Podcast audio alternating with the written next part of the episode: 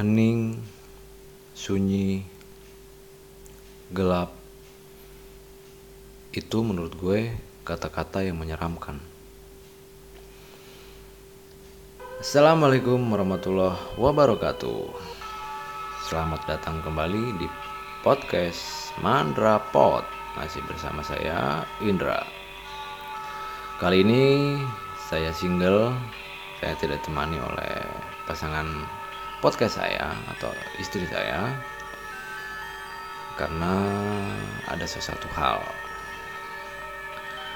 Untuk episode kali ini, saya menceritakan kisah pribadi saya atau kisah nyata saya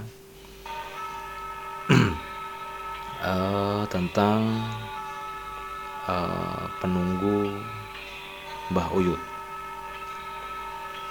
Kejadiannya itu kayaknya kita mulai aja ya. Kita mulai ceritanya. Sebelum mulai saya narik nafas dulu. Kejadiannya sekitar tahun 2000 eh, kondisinya atau posisinya saya masih duduk di bangku SMA kelas 2 saya tinggal bersama dengan nenek, kakek, dan Mbah Uyut atau ibunya dari kakek. Perlu pendengar ketahui, Mbah Uyut saya itu sekitar umur 90 ke atas. Dia dikenal sebagai dukun beranak atau paraji di kampung kami. E, kondisinya sekarang Mbak Uyut sudah tidak bisa apa-apa lagi. Dia terbaring di pembaringan atau di tempat tidurnya, tepatnya di kamarnya. Dia sudah tidak bisa apa-apa. E, badannya sudah tidak bisa bergerak, hanya terbaring bicara pun sudah tidak bisa. Ya jadi yang terdengar hanya helaan napas. Untuk makan sudah tidak ada yang bisa masuk kecuali air putih aja.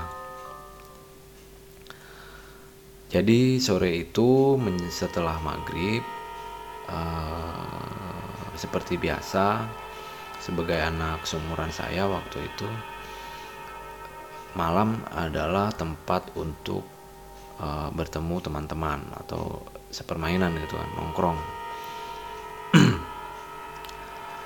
Kondisinya dari tempat saya ke tempat nongkrong saya itu atau tempat saya main itu uh, sekejap lumayan jauh gitu kan.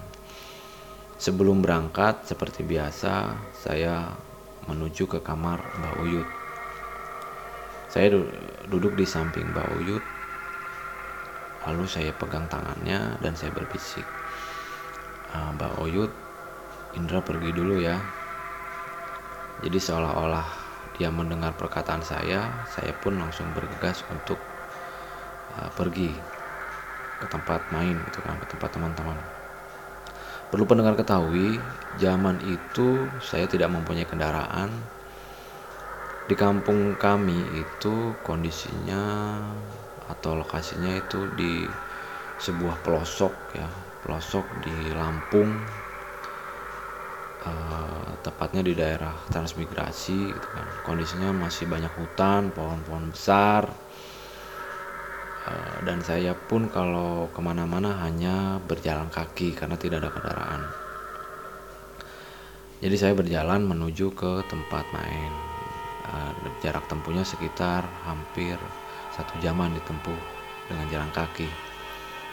Lumayan jauh ya para pendengar ya.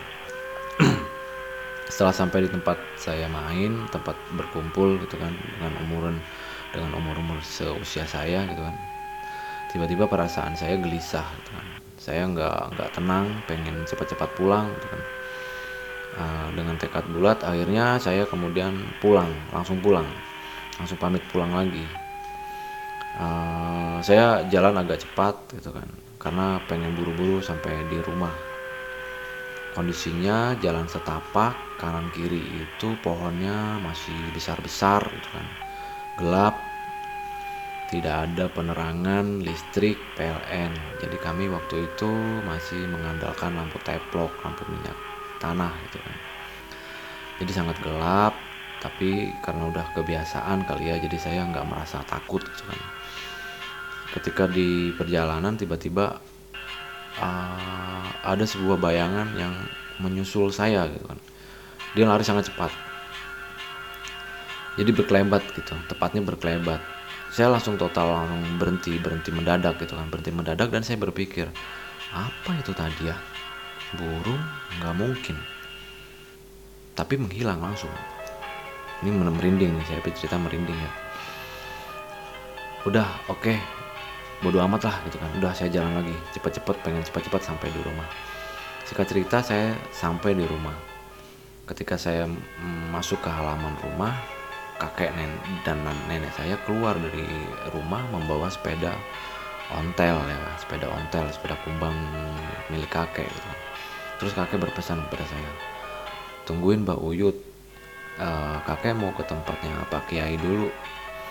Terus saya jawab iya iya mbah aku bilang gitu kan. Uh, kakek dan nenek saya pergi saya ke dalam ke dalam rumah gitu kan. Langsung ke uh, ke tempat kamar tidurnya Mbah Uyut.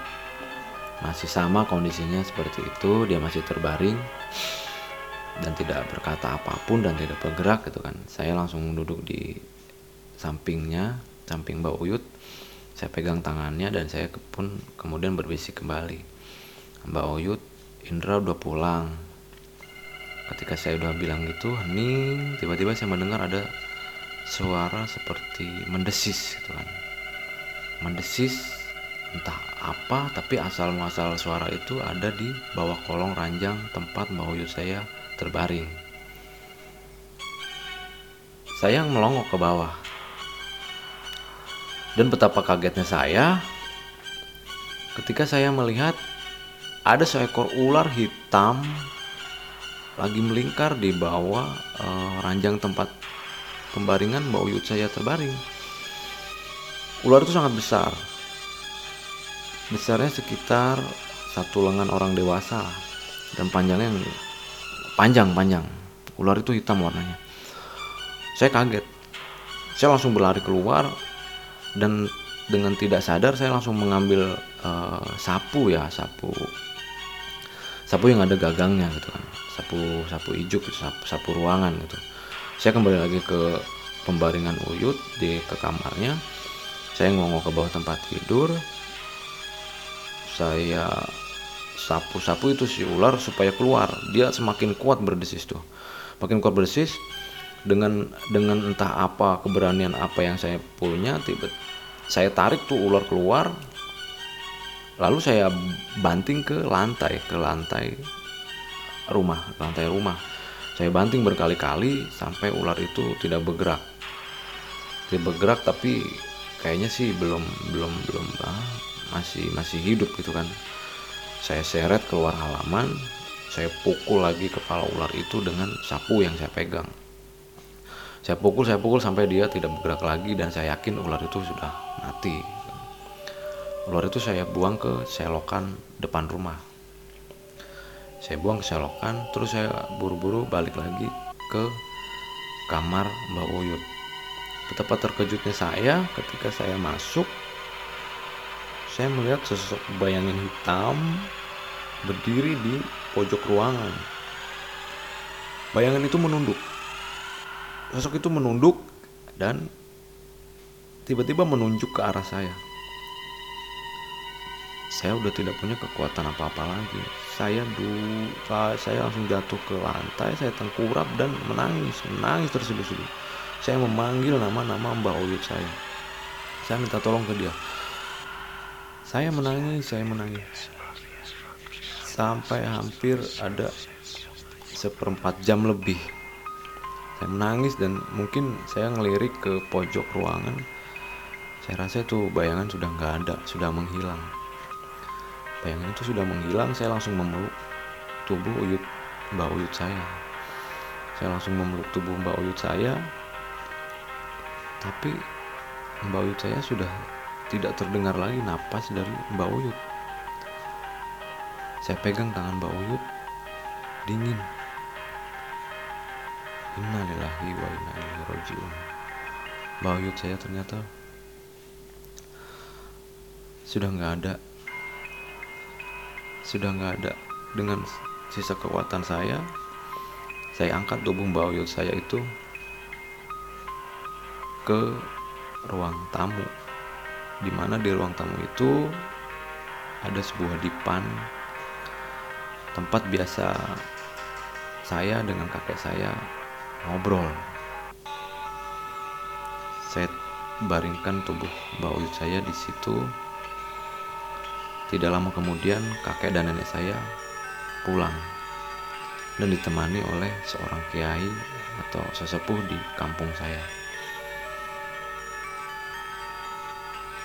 Kakek dan nenek saya melihat saya sedang menangis. Mereka udah paham mungkin, udah tahu kalau kondisinya Mbak Uyut sudah tidak ada. Jadi, buat para pendengar semua, perlu para pendengar semua ketahui kalau dukun beranak atau paraji te tepatnya itu di kampung saya itu mereka pasti punya pengasihan bahasanya ya pengasihan atau aji-aji untuk uh, dirinya sendiri jadi kata Pak Kiai itu Mbak Uyut saya itu sebenarnya sudah nggak ada udah lama. Nah, jadi dia itu kayak hidup uh, dan mati. Karena dia ada perjanjian dengan si penunggu tadi itu yang kata Pak Kiai itu ternyata sudah saya bunuh gitu kan. Jadi dia mungkin berbentuk ular itu gitu kan. Kata Pak Kiainya sih seperti itu jadi saya karena nggak tahu gitu kan ya udah kejadiannya sih seperti itu ya para pendengar ya. Jadi mungkin pelajaran buat yang main uh, kalau mau ada perjanjian-perjanjian dengan makhluk seperti itu janganlah. Karena itu sangat menyiksa. Karena untuk meninggal pun itu sangat susah gitu kan. Sangat susah meninggal orang-orang yang punya perjanjian dengan iblis atau setan seperti itu. Oke para pendengar semuanya mungkin itu aja kisah dari saya. Uh, kesimpulannya mungkin tadi udah didengar jadi kesimpulannya jangan bermain-main dengan hal-hal gaib seperti itu atau apalagi melakukan perjanjian. Oke terima kasih. Sampai di sini dulu. Assalamualaikum warahmatullahi wabarakatuh